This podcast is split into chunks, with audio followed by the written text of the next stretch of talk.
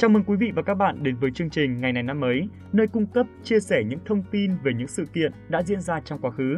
Cùng với đó là câu chuyện về những nhân vật lịch sử, nhân vật có tầm ảnh hưởng và cả những ngôi sao trong nước và quốc tế.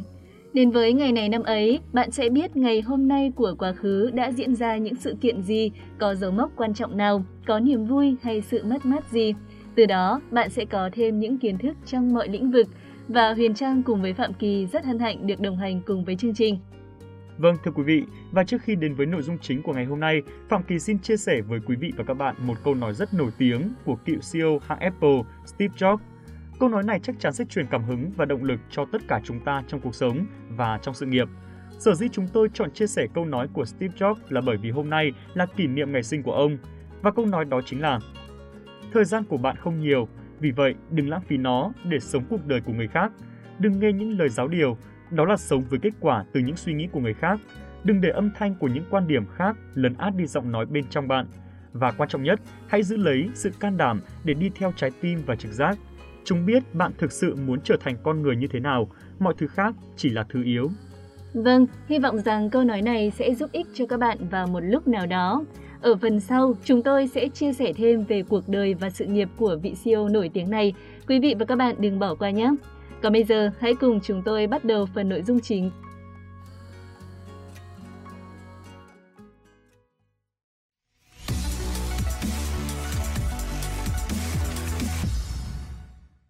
Tổng thư ký đầu tiên của Hội Mỹ thuật Việt Nam, họa sĩ Nguyễn Văn Tị, sinh ngày 24 tháng 2 năm 1917 tại Hà Nội.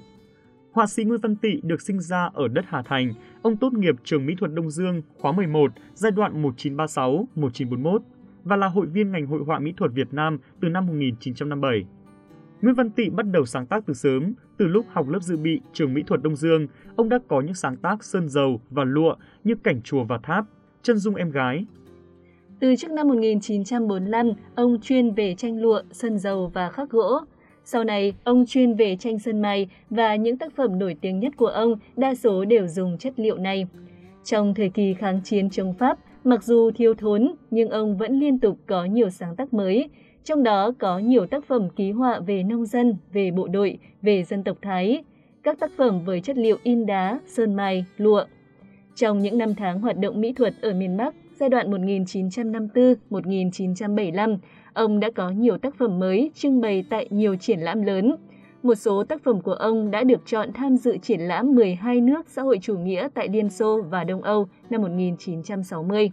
Sau khi thống nhất, cùng với nhiều họa sĩ trong cả nước, ông tập trung sáng tác nhiều tác phẩm dựa trên những ký họa, những ký ức của các chuyến đi thực tế từ thời kỳ kháng chiến chống Pháp đến thời kỳ kháng chiến chống Mỹ. Các tác phẩm hội họa, đồ họa của họa sĩ Nguyễn Văn Tị thể hiện bút pháp khỏe khoắn, hình họa chuẩn xác, bố cục khái quát, phóng khoáng với những tìm tòi thể nghiệm tạo nên bản sắc riêng. Ngoài công việc sáng tác, ông còn là nhà lý luận, phê bình mỹ thuật với nhiều bài viết được đăng trên các báo. Ông đã viết khoảng 200 bài đã được công bố bằng giáo trình hay tham luận khoa học. Ông đã giảng dạy, đào tạo nhiều thế hệ họa sĩ trong thời kỳ kháng chiến chống Pháp và thời gian giảng dạy tại trường Cao đẳng Mỹ thuật Việt Nam giai đoạn 1956-1970. Năm 2000, ông được truy tặng Giải thưởng Hồ Chí Minh về văn học nghệ thuật cho các bức sơn mây, Nhà tranh gốc mít năm 1958, Du kích Bắc Sơn 1958, Bắc Nam một nhà 1961.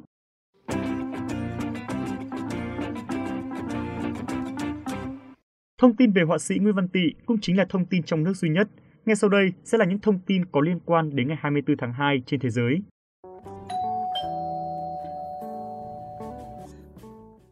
Cựu danh thủ bóng đá Scotland, huyền thoại của câu lạc bộ Manchester United, Dennis Law, sinh ngày 24 tháng 2 năm 1940. Dennis Law là một trong ba huyền thoại vĩ đại của MU được dựng tượng bên cạnh Bobby Charlton và George Best. Ông Law bắt đầu sự nghiệp với đội bóng giải hạng 2 Huddersfield Town năm 1956. Sau 4 năm tại câu lạc bộ này, Law chuyển đến đầu quân cho Manchester City. Một năm sau, ông chuyển đến Torino. Dù ông chơi tốt tại Ý nhưng lại không thể hòa nhập với câu lạc bộ và kết quả là Manchester United đã phá vỡ kỷ lục chuyển nhượng để mang ông về Old Trafford năm 1962 với giá 115.000 bảng Anh. Kể từ đó, ông đã thi đấu 11 năm cho MU, ghi được tổng cộng 237 bàn thắng sau 404 lần ra sân. Ông đã giúp cho câu lạc bộ giành hai chức vô địch giải hạng nhất Anh, nay là Premier League, một chức vô địch C1 châu Âu, một FA Cup. Ông cũng được biết đến như là tiền đạo vĩ đại nhất mà bóng đá Scotland sản sinh ra. Ông rời Manchester United năm 1973 và trở lại Manchester City trong một mùa giải. Ở, ở mùa giải này, ông đã ghi bàn thắng quyết định trong trận đấu cuối cùng gặp chính Manchester United, khiến cho đội bóng cũ phải xuống hạng. Cú đánh gót lịch sử này sau đó được coi là một trong những khoảnh khắc đáng nhớ nhất của lịch sử bóng đá. Ông cũng tham dự kỳ World Cup năm 1974 trước khi giải nghệ. Hiện nay, ở tuổi 82, ông Dennis Law được chuẩn đoán mắc chứng mất trí nhớ hỗn hợp.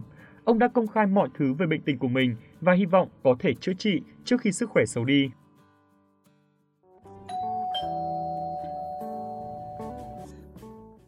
Chúng ta cùng chuyển sang thông tin tiếp theo. Doanh nhân, nhà sáng chế người Mỹ Steve Jobs sinh ngày 24 tháng 2 năm 1955 tại thành phố San Francisco, bang California của Mỹ.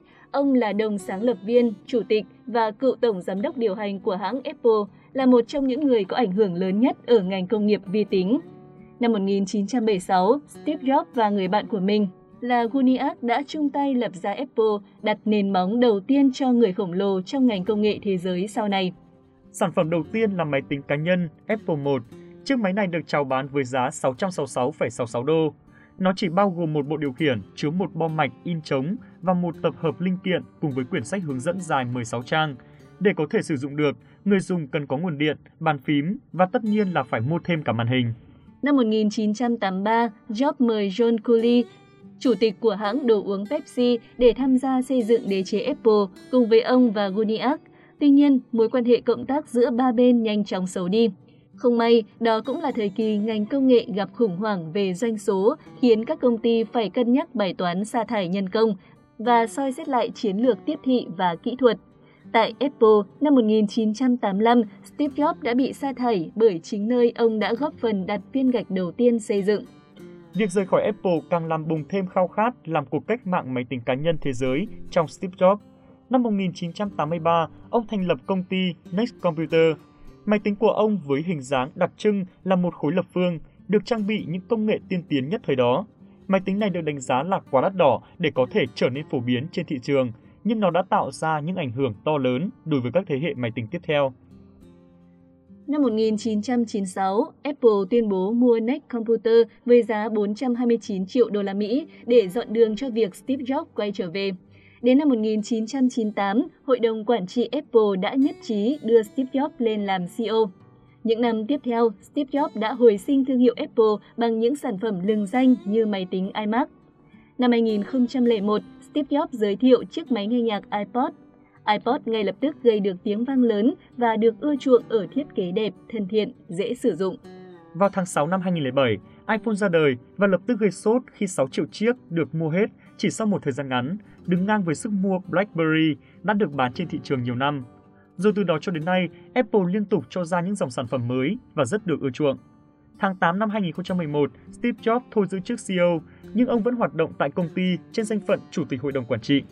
Có một điều nữa mà có thể nhiều người chưa biết, đó là trong những năm rời xa Apple, Steve Jobs đã kịp mua lại và phát triển một xưởng chế tạo phim hoạt hình mang tên Pixar. Bộ phim đầu tiên của xưởng, câu chuyện đồ chơi Toy Story, ra mắt vào năm 1995 đã mang về 360 triệu đô và lập tức đưa Pixar lên hạng sao trong số những nhà làm phim Hollywood. Kể từ đó, Pixar được đà tiến lên với những bộ phim thành công nối tiếp nhau ra đời như Đi tìm Nemo, Finding Nemo, Vương quốc xe hơi, Car.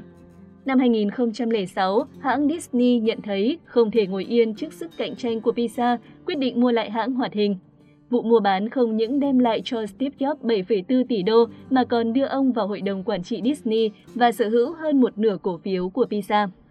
Ngày 5 tháng 10 năm 2011, Steve Jobs qua đời sau một cuộc chiến kéo dài với căn bệnh ung thư tuyến tụy ở tuổi 56.